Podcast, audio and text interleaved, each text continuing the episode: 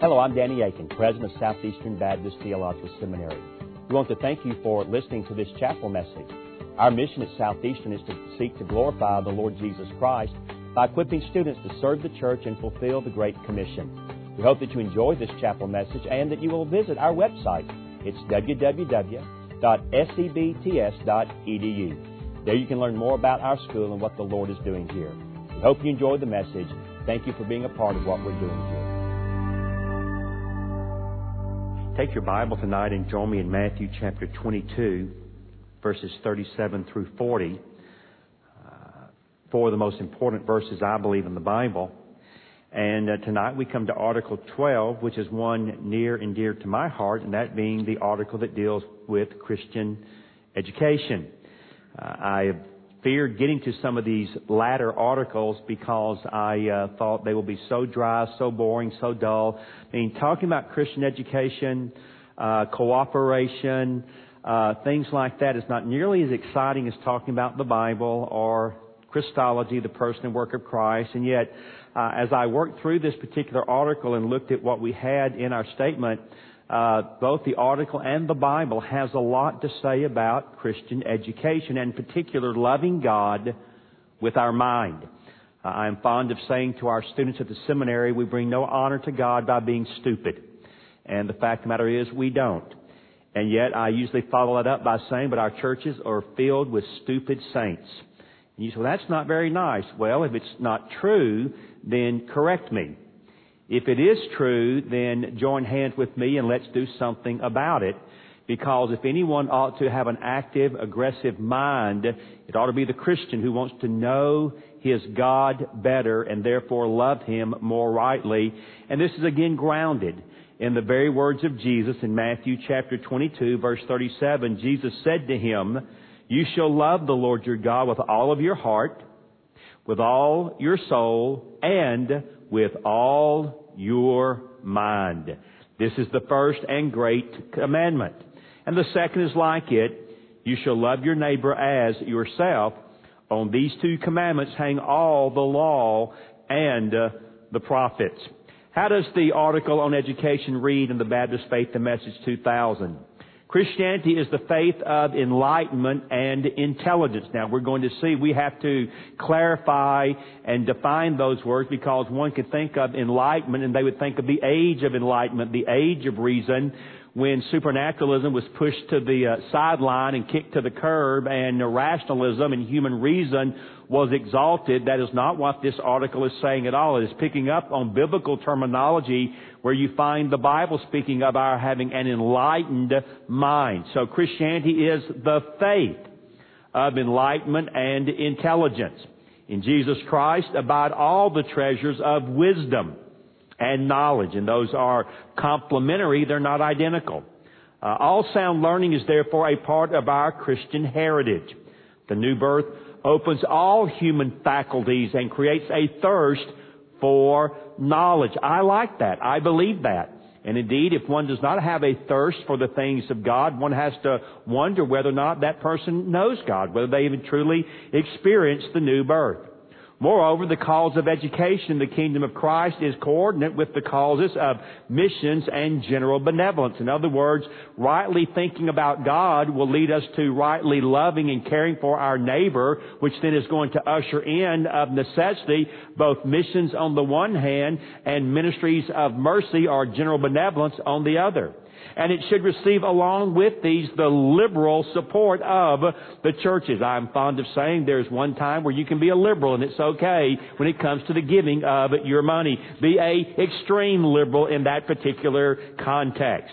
Thus an adequate system of Christian education is necessary to a complete spiritual program for Christ's people. And I believe that primarily Christian education is to take place in the home. It is then be complemented by what takes place in the church. And by the way, you can make easy biblical arguments for that because God ordained the family and God ordained the church. Now I'm a part of what is known as a para church entity, that is a seminary. And do I believe that though they're not found in scripture, there is a place for the Christian college and the Christian seminary? I do. And I think they can come alongside of the church and hear me well as a servant of and servant to the churches to assist them in the assignment of Christian education. But the seminaries, uh, the Christian colleges should never and can never take the place of what is to transpire in the local church. So again, an adequate system of Christian education is necessary to a complete spiritual program for Christ's people. Next paragraph. In Christian education, there should be a proper balance between academic freedom and academic responsibility. So very quickly, uh, in its second major paragraph, this article on education moves to the arena of the college and the seminary. This is not something you would readily apply to the church. When you think in terms of academic freedom, you think in terms of the academy, of the college, of the university, of the seminary. And I like again the, the statement. There is to be a balance between academic freedom and academic responsibility. Freedom in any orderly relationship of human life is always limited and it is never absolute. In other words, uh, academic freedom is not the right to believe anything you want to and teach anywhere you want to. Now, I will fight for your right to believe whatever you want to believe. But that does not grant you the right, for example, to slip into this church and teach heresy and false doctrine and harm our church. That does not give you the right to slide in and sneak into my seminary or my college and teach that which is false that would damage the body of believers there. No, you, you have the right to believe whatever you want to believe. That does not grant you the right to teach anywhere you want to teach. Thus, the freedom of a teacher in a Christian school, college, or seminary is limited in three ways. Number one, by the preeminence of Jesus Christ. Number two, by the authoritative nature of the scriptures. And number three, by the distinct purpose for which the school exists. And very quickly, when it comes to the seminary near here, uh, we exist as a seminary and college that serves the churches of the Southern Baptist Convention. That is why we exist. Furthermore, under the authorization of a board of trustees, we have four confessional documents that all of my teachers must teach according to and not according with and not contrary to without mental reservation or hesitation to use some traditional language. One is the Baptist Faith and Message 2000. Every professor signs that he will teach in accordance with and not contrary to. Uh, they also signed the Abstract of Principles, which was the founding confession of faith for Southern Seminary in Louisville and then also for Southeastern Seminary when it was founded in 1950.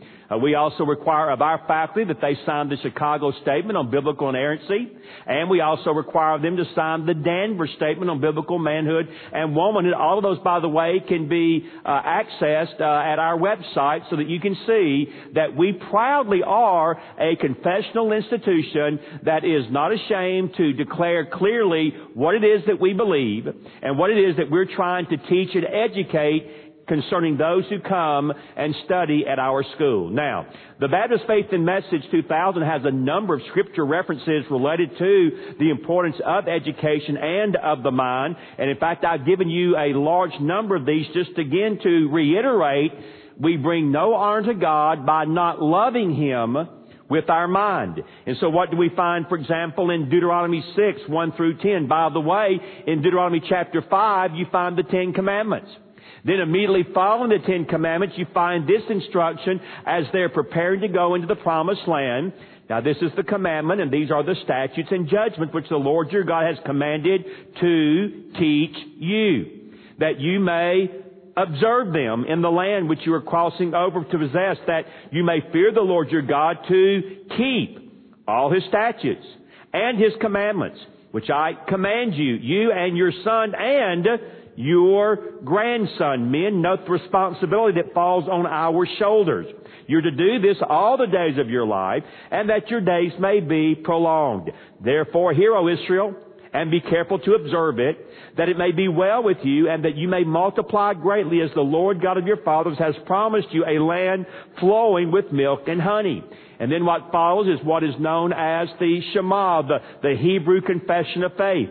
Hear, O Israel, the Lord our God. The Lord is one. And you shall love the Lord your God with all of your heart, with all of your soul, and with all of your strength. And implied in the Hebrew concept of the heart is also the mind. And these words which I command you today shall be in your heart. You shall teach them diligently to your children, and you shall talk of them when? Four times. Look at it. Number one, when you sit in your house. Number two, when you walk by the way. Number three, when you lie down. And number four, when you rise up. Now, brothers and sisters, best I can tell, we don't do much more than sit, walk, lie down, and get up. Basically, the, the Bible is telling us that we should be in the mindset of teaching our children, our grandchildren all the time. Again, as we raised our four sons, I always looked for what I call teachable moments. I was always on the lookout, basically 24-7, for something that might happen that would give me the opportunity to show them how the Lordship of Christ and how the Word of God would apply to that particular kind of situation. It was just the ebb and flow of life. It wasn't that we were sitting them down and giving them a theological lecture, though I'm not opposed to that. It was simply we were trying to show them that the, the truths of Scripture uh, apply in all sorts of circumstances, in all sorts of situations. So when are you to be thinking about teaching your kids the things of God? When they are sitting, when they are walking, when they are lying down, and when they are getting up. And then Deuteronomy says, you shall bind them as a sign on your hand, and they shall be as frontlets, the word phylacteries, between your eyes. Uh, you shall write them on the doorpost of your house and on your gates. So shall it be when the Lord your God brings you into the land of which he swore to your fathers, to Abraham, Isaac, and Jacob, to give you large and beautiful cities which you did not build. The end of Deuteronomy chapter 31 verses 12 and 13. Gather the people together, men and women and little ones, and the stranger who's within your gates, that they may hear and that they may learn to fear the Lord your God and carefully observe all the words of this law and that their children who have not known it may hear and learn to fear the Lord your God as long as you live in the land which you cross the Jordan to possess.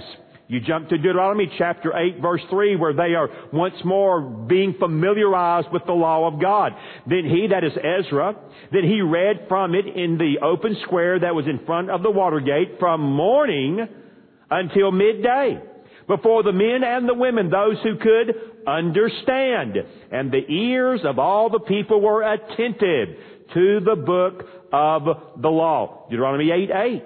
So they read distinctly from the book in the law of God. And they gave the sense and helped them to understand the reading. Going back to Job 28, 28, and to man he said, Behold, the fear of the Lord, that is wisdom. And to depart from evil is understanding. The first Psalm which serves in many ways as the prologue to all 150 Psalms, starts with the life of the blessed man in contrast to the life of the cursed man. And what does the Bible say? Blessed is the man who walks not in the counsel, the knowledge of the ungodly, nor stands in the path of sinners, nor sits in the seat of the scornful, but his delight, his joy, is in the law of the Lord, and in his law he meditates day and night. Well, what will he be like, David? He should be like a tree planted by the rivers of water that brings forth its fruit in its season, whose leaf also shall not wither. And whatever he does shall prosper. But the ungodly are not so. They're like the chaff which the wind drives away. Therefore the ungodly shall not stand in the judgment, nor sinners in the congregation of the righteous, for the Lord knows the way of the righteous, but the way of the ungodly shall perish. And I note that this particular psalm is not in the Baptist Faith and Message 2000 references, though I think it certainly should have been. And then Psalm 19, the Word of God Psalm. The law of the Lord is perfect converting the soul. The testimony of the Lord is sure, making wise the simple. The statutes of the Lord are right, rejoicing the heart. The commandment of the Lord is pure, enlightening the mind. The fear of the Lord is clean, enduring forever. The judgments of the Lord are true and righteous altogether. More to be desired are they than gold, yea, than much fine gold, sweeter also than honey and the honeycomb. Moreover, by them, your servant is warned. And in keeping them there is great reward. So who can understand his errors? Cleanse me from secret faults. Keep back your servant also from presumptuous sins. Let them not have dominion over me. Then I shall be blameless and I shall be innocent of great transgressions. Let the word of my mouth and the meditation of my heart be acceptable in your sight, O Lord, my strength and my redeemer. Psalm 119 verse 11. Again, a word of God psalm. Your word have I hidden in my heart that I might not sin against you. Proverbs 3:13. Happy is the man who finds wisdom and the man who gains understanding. Proverbs 4, 1 and 2. Hear my children, the instruction of a father, and give attention to know understanding. For I give you good doctrine, do not forsake my law. Proverbs 8:11 for wisdom is better than rubies and all the things one may desire cannot be compared with her. Proverbs 15:14 the heart of him who has understanding seeks knowledge, but the mouth of fools feeds on foolishness. And then a moment ago, and as an aside, by the way, every summer I have the honor of teaching uh, a, a, large number of high school and early college students at a thing called Student uh, Leadership University in Orlando, Florida, and my assignment is to do apologetics and to teach them how to think like a Christian in a uh, counter-Christian culture. And one of the first things I do is to challenge them to love God with their mind. And I will make that argument from the text I read a moment ago, and there you have again Matthew 22, 37 through 40. Later I will go, as you will see in a moment, to texts like uh, 2 Corinthians 10, 3 through 5, and also 1 Peter 3, 15 to just help them understand that the Bible has a lot to say, not only about loving God with our hearts, but also loving God with our mind. Of course, the Great Commission text, Matthew 28, 19 through 20. Go and make followers of Jesus, disciples of all the nations. How? Baptizing them in the name of the Father and of the Son and of the Holy Spirit, teaching them to observe all things that I have commanded you, and lo, I am with you always, even to the end of the age. Amen. 2 Corinthians 10, 3 through 5, a great text. For though we walk in the flesh, we do not war according to the flesh.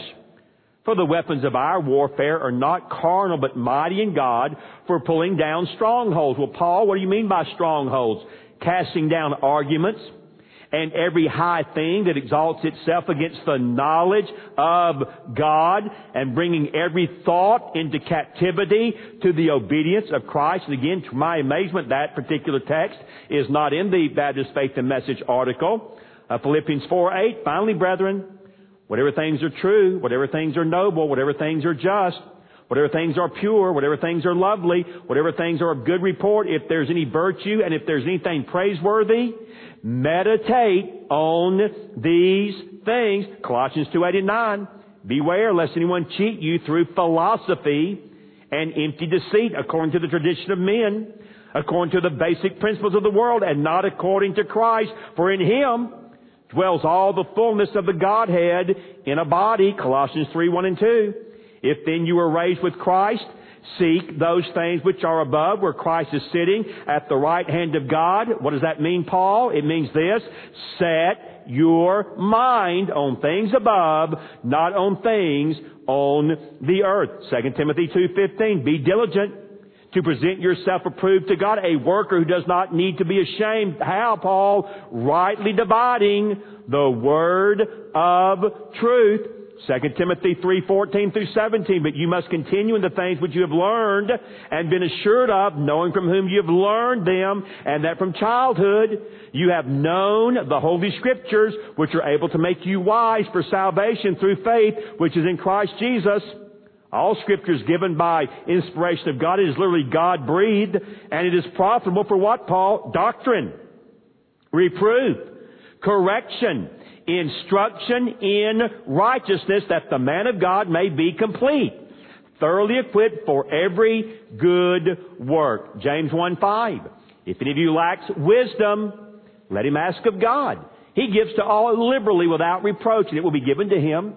James 3:17 but the wisdom that is from above is first pure then peaceable gentle willing to yield full of mercy and good fruit without partiality and without hypocrisy And then perhaps the key apologetic verse in the Bible, 1 Peter 3.15, but set apart, sanctify the Lord God in your hearts, and always be ready to give a defense. Now you ought to mark the word defense, and out beside it, you can write the word apology. Apology, not in the sense of I'm sorry, it's the Greek word apologia. We get our word apologetics from it. It has the idea of giving a defense, giving a reason, explaining to everyone who asks you a reason for the hope that is within you, and you do it with meekness and with fear. And so, all of that to say, the Bible has a lot to say about the mind. The Bible has a lot to say about loving God with the mind and knowing God and understanding God and then taking that knowledge and applying it to life through wisdom. Through wisdom. So with all of that, what can we say then about us as a people when it comes to education? Well, I love my first statement. Baptists are a peculiar people. And I'm not asking for commentary tonight. I'm just noting that and we'll move on. According to the BF&M, a Christian view of education expresses a doctrinal commitment. In fact, a doctrinal understanding of education is not strange once a person considers the history of Baptists, particularly in America. First, Baptists formed their first church in America, by the way, in Rhode Island in 1638. They then established their first college, Rhode Island College, now Brown University, in 1765. You said, well, I didn't know Brown University was a Baptist school. It really isn't anymore. It's a pagan school. Uh, it's a school full of false teaching. In fact, almost all the Ivy League schools were initially founded uh, as schools to train ministers for the propagation of the gospel, including Harvard and Yale and Princeton and Brown, all now bastions of infidelity and false teaching and, and heresy. Tragically, that's where Brown is today as well, but that's not how she started.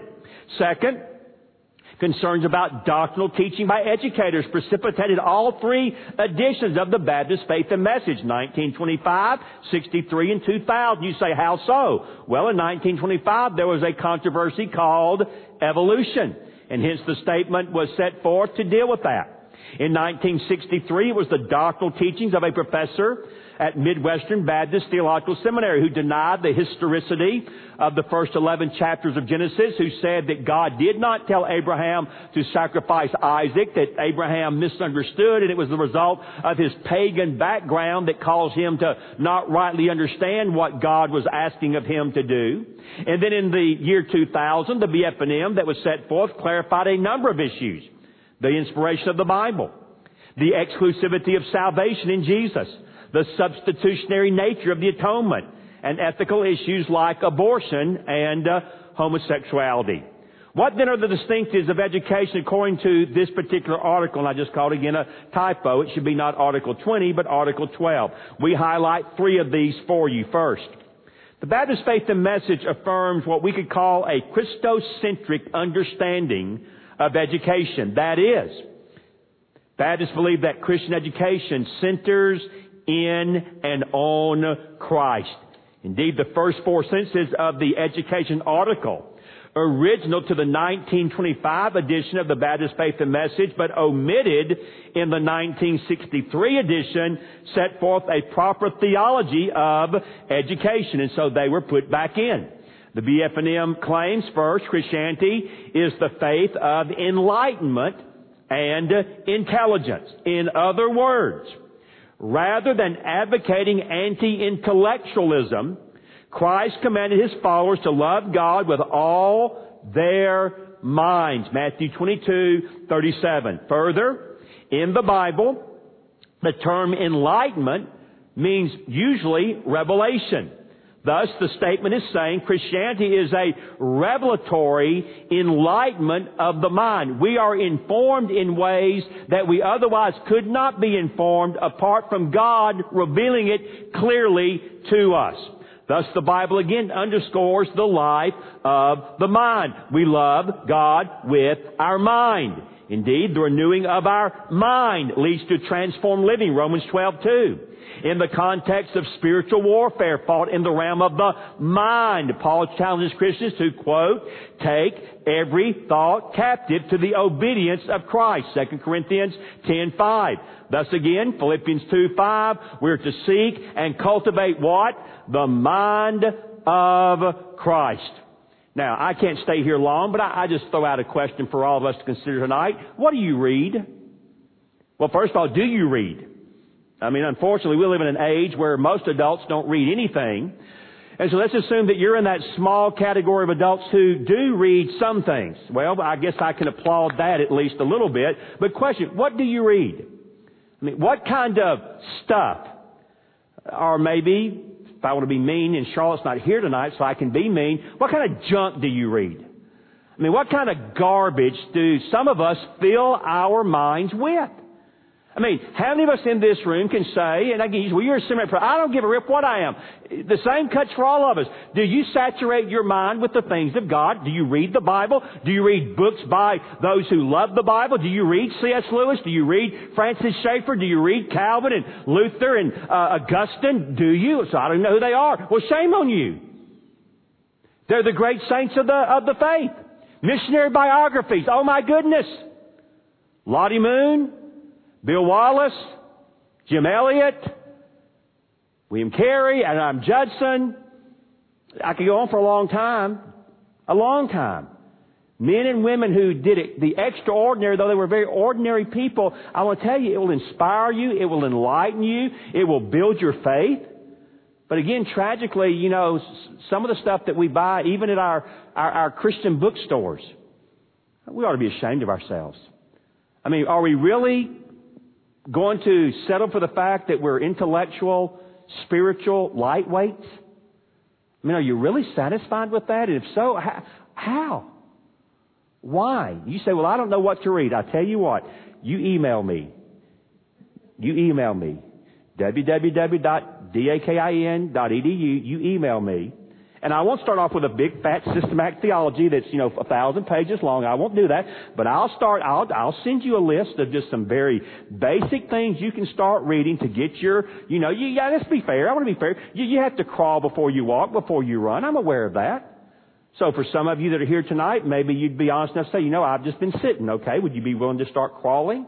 I'll give you some stuff to crawl through, and then after we crawl for a while, I'll, give you some things to walk through, and after you walk for a while, I'll, I'll give you some things to run through, and hopefully one of these days you'll become, by following the analogy, a Christian marathoner who's in it for the long haul and shows up day after day after day to saturate yourself in the important things of the work and words of God. There's no reason for us not to love. In fact, I'll just say it and I'll move on. It is a sin not to love God with your mind. Next statement then in Christ abides all the treasures of wisdom and knowledge, Colossians 2 3. Dallas Willard, who serves as a philosophy professor at the University of Southern California, he maintains that following Christ entails a belief that, quote, Jesus is the smartest man who ever lived, close quote. I like that. Now that's not enough, but, but what it says is true. He does affirm the deity of Christ as he ought, yet following Christ means following the world's smartest individual. Think about that. When I'm following Jesus, I'm following the smartest man who ever lived. Our term university literally means unity in diversity. Baptists concur with the founders of modern European universities that Christ, the embodiment of truth, provides what Dallas Baptist University professor David Naugle, David Naugle, calls a quote, seamless robe of interdisciplinary thought. You say, what in the world does he mean by that? The next statement. Christ reigns as master of history. He's the master of art. He's the master of literature. He's the master of all fields of science, business, healing arts, legal thought, technology. In fact, I know it's in my notes somewhere because I say it so many times. Arthur Holmes was correct. All truth is God's truth wherever you find it. So as Christians, should we be fearful of investigating any realm of reality? No. Am I scared of the biologist? No. The chemist? No. The astronomer? No. I'm not scared of any of them. Because all truth is God's truth wherever it is found, and so we of all people ought to be pursuing the truth wherever it leads, knowing though ultimately That all that we learn and know must be filtered through the purifying waters of an infallible and inerrant Bible. Next paragraph then, the BF&M asserts, quote, all sound learning is therefore a part of our Christian heritage, close quote. Thus all truth is God's truth since God himself is the truth. In contrast, Satan, as the father of lies, John 8:44 actively opposes truth. The Christian faith, though, opposes a false dichotomy of the sacred and the secular. Fact, years ago, and we don't have a minister of worship right now, so I don't mind picking on one. We was, I was in a church, and the minister of worship got up one Sunday and said, "Folks, come on now, let's get with it." After all, all that really matters is what you do on Sunday. The other six, I'm, I'm quoting him. I mean, I nearly had the big one right there up on the platform. What you do the rest of the week doesn't matter. All that matters is what you do on Sunday. And I mean, I wanted to, I nearly leapt for him to strangle him, to, to, to kill him before he taught more heresy. I mean, I'm like, what are you doing? What are you thinking? What are you saying? You have lost your mind. No, no, no, no, no, no. There's no dichotomy in the biblical way of thinking when it comes to the, the sacred and the secular. Fact of the matter is, you are involved in a sacred duty every day of the week, no matter what your vocation may happen to be. You have a sacred obligation and a sacred duty as a school teacher, as a banker, as a lawyer, well maybe not a lawyer, but as a banker and as a doctor and whatever it is that you do, whatever it is that you do, there is a sacredness to that vocation. In fact, sometimes our enemies see things even more clearly than we. Friedrich Nietzsche, the atheist philosopher in Germany, who by the way was the favorite philosopher of a man named Adolf Hitler, so you'll see a connection there. But even Nietzsche understood and said, and I quote, Christianity is a system. A consistently thought out and complete view of things. Now, he thought it was a messed up system, but he recognized that Christianity indeed advocates what we can call a, a coherent, consistent worldview way of thinking. Thus it is consistent. It is more than the salvation of souls. It's not less than that, but it is more than that. Indeed, it is a, a the Christian faith is a complete interpretation of the universe. It is a worldview. It is a specific way of viewing life. Next statement, the new birth then opens all human faculties and creates a thirst for knowledge. But according to Paul, rejecting God indeed affects the mind. Romans 1:21 their thinking became nonsense and their senseless minds were darkened. Theologians refer to this nonsense thinking as the quote noetic effects of sin. Comes from the Greek word for the word mind. Thus in the new birth, the Spirit counteracts this aspect of the fall into sin by opening the faculty of the human mind to think rightly. In other words, true or false? Unbelievers think. True. True. In fact, some of them think very well. Unbelievers do think. However, all of their thinking is tainted and infected by sin. They, they do think. But they think wrongly. They think incorrectly. The, the, the, the, the fact of the matter is salvation and, and this thing called sanctification is enabling you and me more and more and more progressively to overcome what we call the noetic effects of sin so that because we are pursuing and cultivating the mind of Christ, we are thinking more and more His thoughts and therefore we're thinking more and more rightly. But again, if you're not immersed in Scripture, you can't think the thoughts of Christ. You, you may want to, you may long to, but you can't. You can only think like Christ if you know Christ. And you know Christ how? Through the Word. Well, move to a new category. Second, the Baptist Faith and Message sets forth a kingdom vision of education. The risen Christ commanded the church to teach, Matthew 28. Like evangelism and missions, Christ presented the teaching mandate to the local church and to individual believers.